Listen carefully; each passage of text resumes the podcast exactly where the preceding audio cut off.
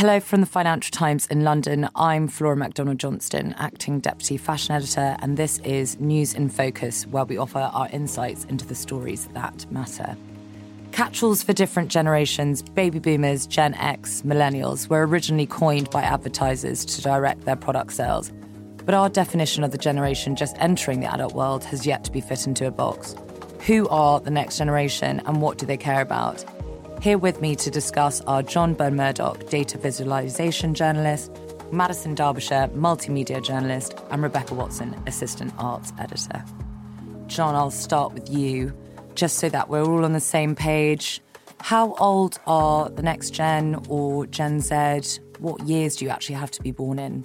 So I guess we should start by saying, kind of like you were saying, we don't want to be too rigid with this stuff and too binary, but the rough definition we were using is under 25. So I guess that means born 1994 and onwards. And you've obviously been researching some data recently on next gen.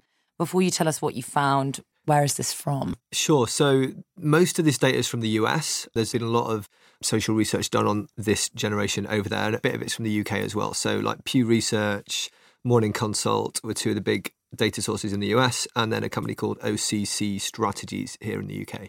What were the key points that you found? So first of all, just on the demographics, this is really true of the US, but also true of the UK. This is a more diverse, racially, ethnically diverse generation than any that have come before it. They're more well-educated. Obviously, more and more people go to university, much more likely to grow up in households with educated parents as well. So just the idea that they've grown up in a very different setting. Also, I think as the stereotype goes, the data supports this, that they spend a lot of time on social media. But in this context, that's not necessarily us dissing youngsters. It's about how that exposes them to a lot of social activism movements. If you think about Me Too or Black Lives Matter, all these conversations are really playing out right in front of their eyes on social media. So as a result, you've got a generation which both through its own lived experience and through what it's been exposed to on social media is really immersed in progressive movements, whether it's around politics, socialism, diversity, non-binary gender issues, all that kind of stuff.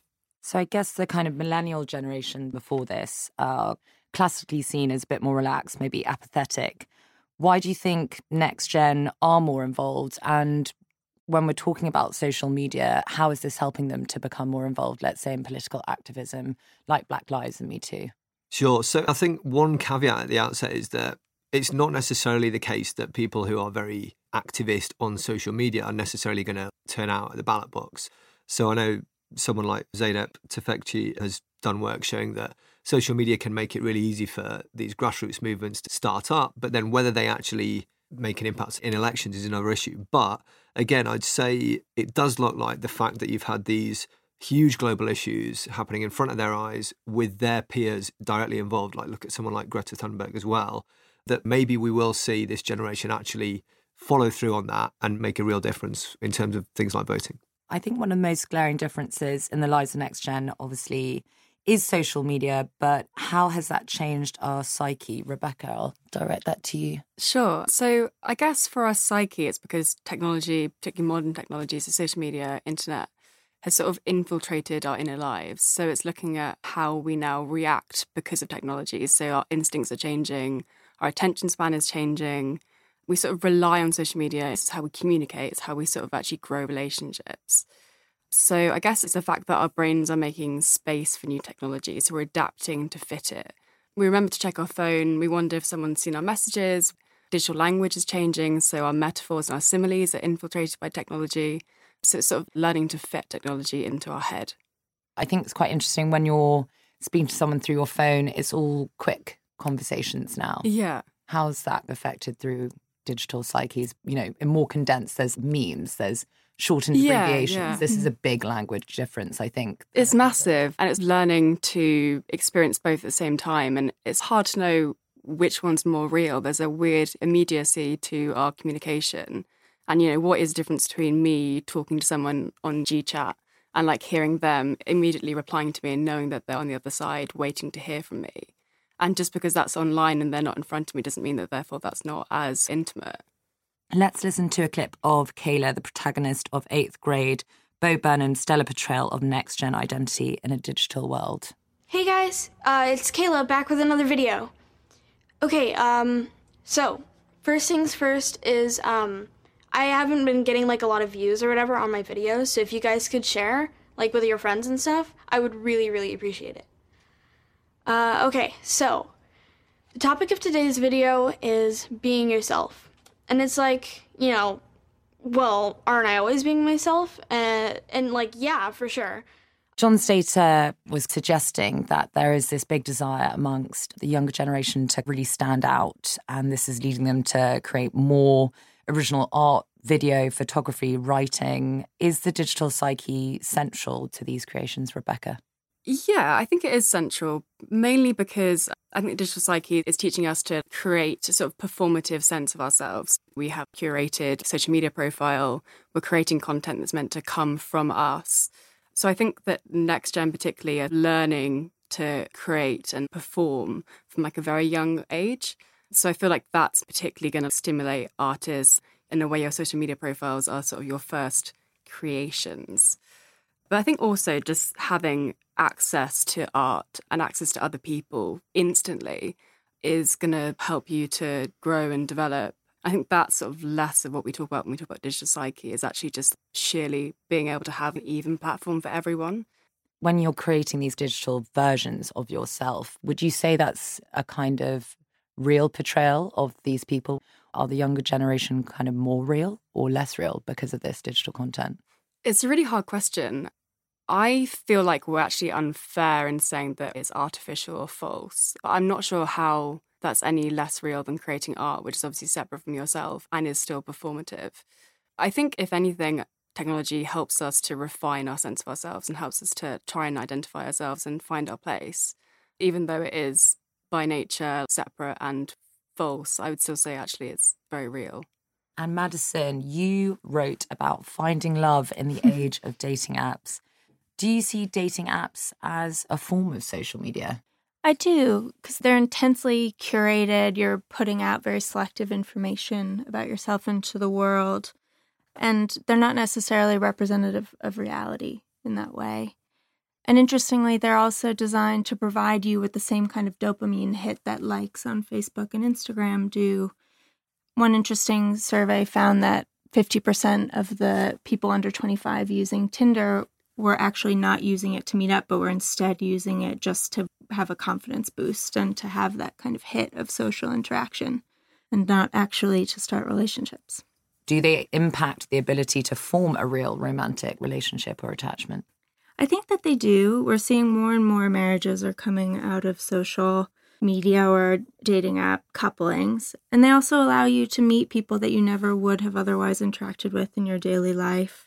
But they can also be really overwhelming, and we see that the more choices you have, the harder it is to make a choice. It can be much more easy to have a transient relationship. We're seeing that the next generation is having shorter, more frequent relationships, and it's also led to a lot of breakup practices that didn't exist before. We're talking about ghosting or breadcrumbing, and breadcrumbing spans the spectrum of dating apps. And what is breadcrumbing? Yeah. For the folks at home, breadcrumbing is when you stop responding in a acceptable timeline, but you continue to occasionally like an Instagram photo or occasionally view a story just to stay on the mind. Whereas ghosting is you just disappear, which is not very nice. But breadcrumbing is keeping somebody on the hook, but without giving them what you would expect from a healthy relationship. The full attention. Mm-hmm. I think it's very easy, obviously, on Tinder and other apps to just swipe because you don't like the look of a person. Are we now less aware of someone who could be a good connection for us? Is this to do with the amount of people that are coming up on the apps? In response to the column, I did receive a number of emails from younger people who said that they had felt really left out of the dating app culture, and they were attributing it to being less obviously acceptable partners, whether they felt it was because of their looks or because they lacked a certain charisma. And so I do think that there is a risk of these apps perpetuating a kind of social isolation and creating a generation who maybe feel like they're being left out of the format of meeting people. Whereas if you were to meet somebody through a club or an organized interaction, you would have a different foundation for getting to know them. I mean, we're all millennials in this room. I'll open this question up.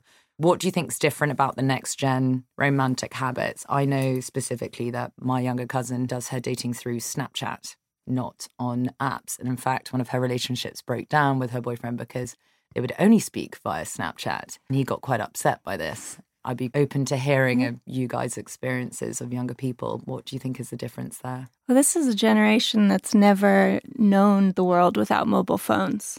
And they are much more able to communicate via text. I saw an interesting survey that said 21% of Gen Z would consider a text message conversation to be a date. So they do view this digital interaction as a much more palpable and real human connection, which is really interesting. So like your young cousin, as far as she's concerned, she's been on loads of dates with this guy and he's like, what?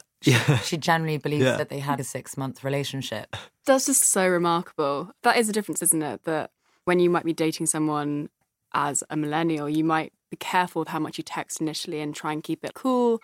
But now playing it cool, presumably, is just like sending the right type of text. Sending the right type of picture, the right type of filter.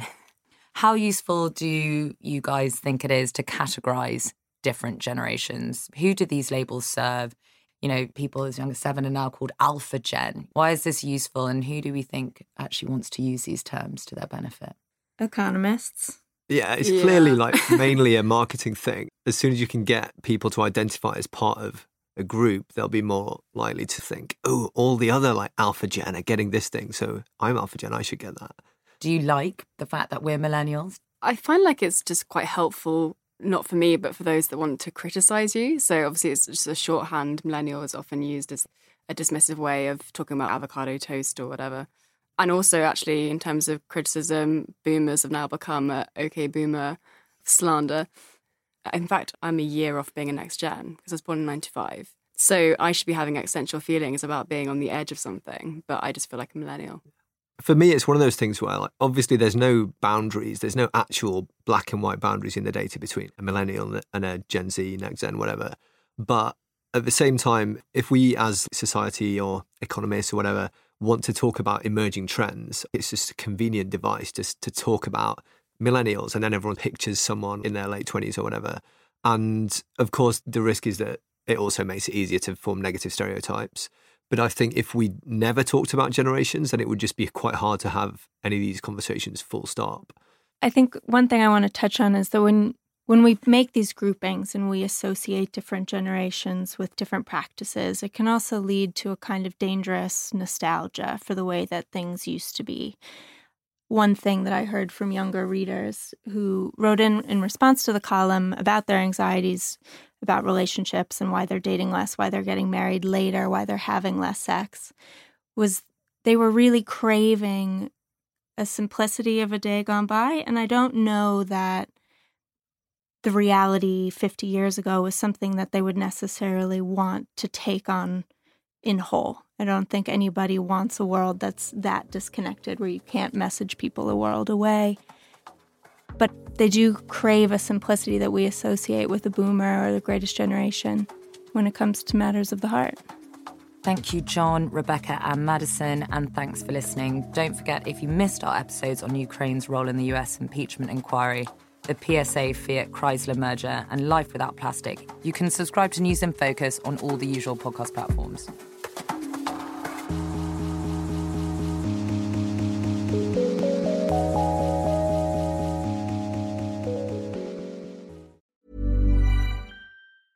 Small details or big surfaces, tight corners or odd shapes, flat, rounded, textured, or tall. Whatever your next project, there's a spray paint pattern that's just right. Because Rust-Oleum's new Custom Spray 5-in-1 gives you control with 5 different spray patterns. So you can tackle nooks, crannies, edges, and curves without worrying about drips, runs, uneven coverage, or anything else. Custom Spray 5-in-1. Only from Rust-Oleum. Hey, it's Danny Pellegrino from Everything Iconic. Ready to upgrade your style game without blowing your budget? Check out Quince. They've got all the good stuff, shirts and polos, activewear, and fine leather goods, all at 50 to 80% less than other high-end brands. And the best part?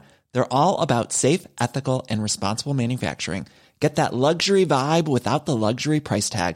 Hit up quince.com/upgrade for free shipping and 365-day returns on your next order. That's quince.com/upgrade.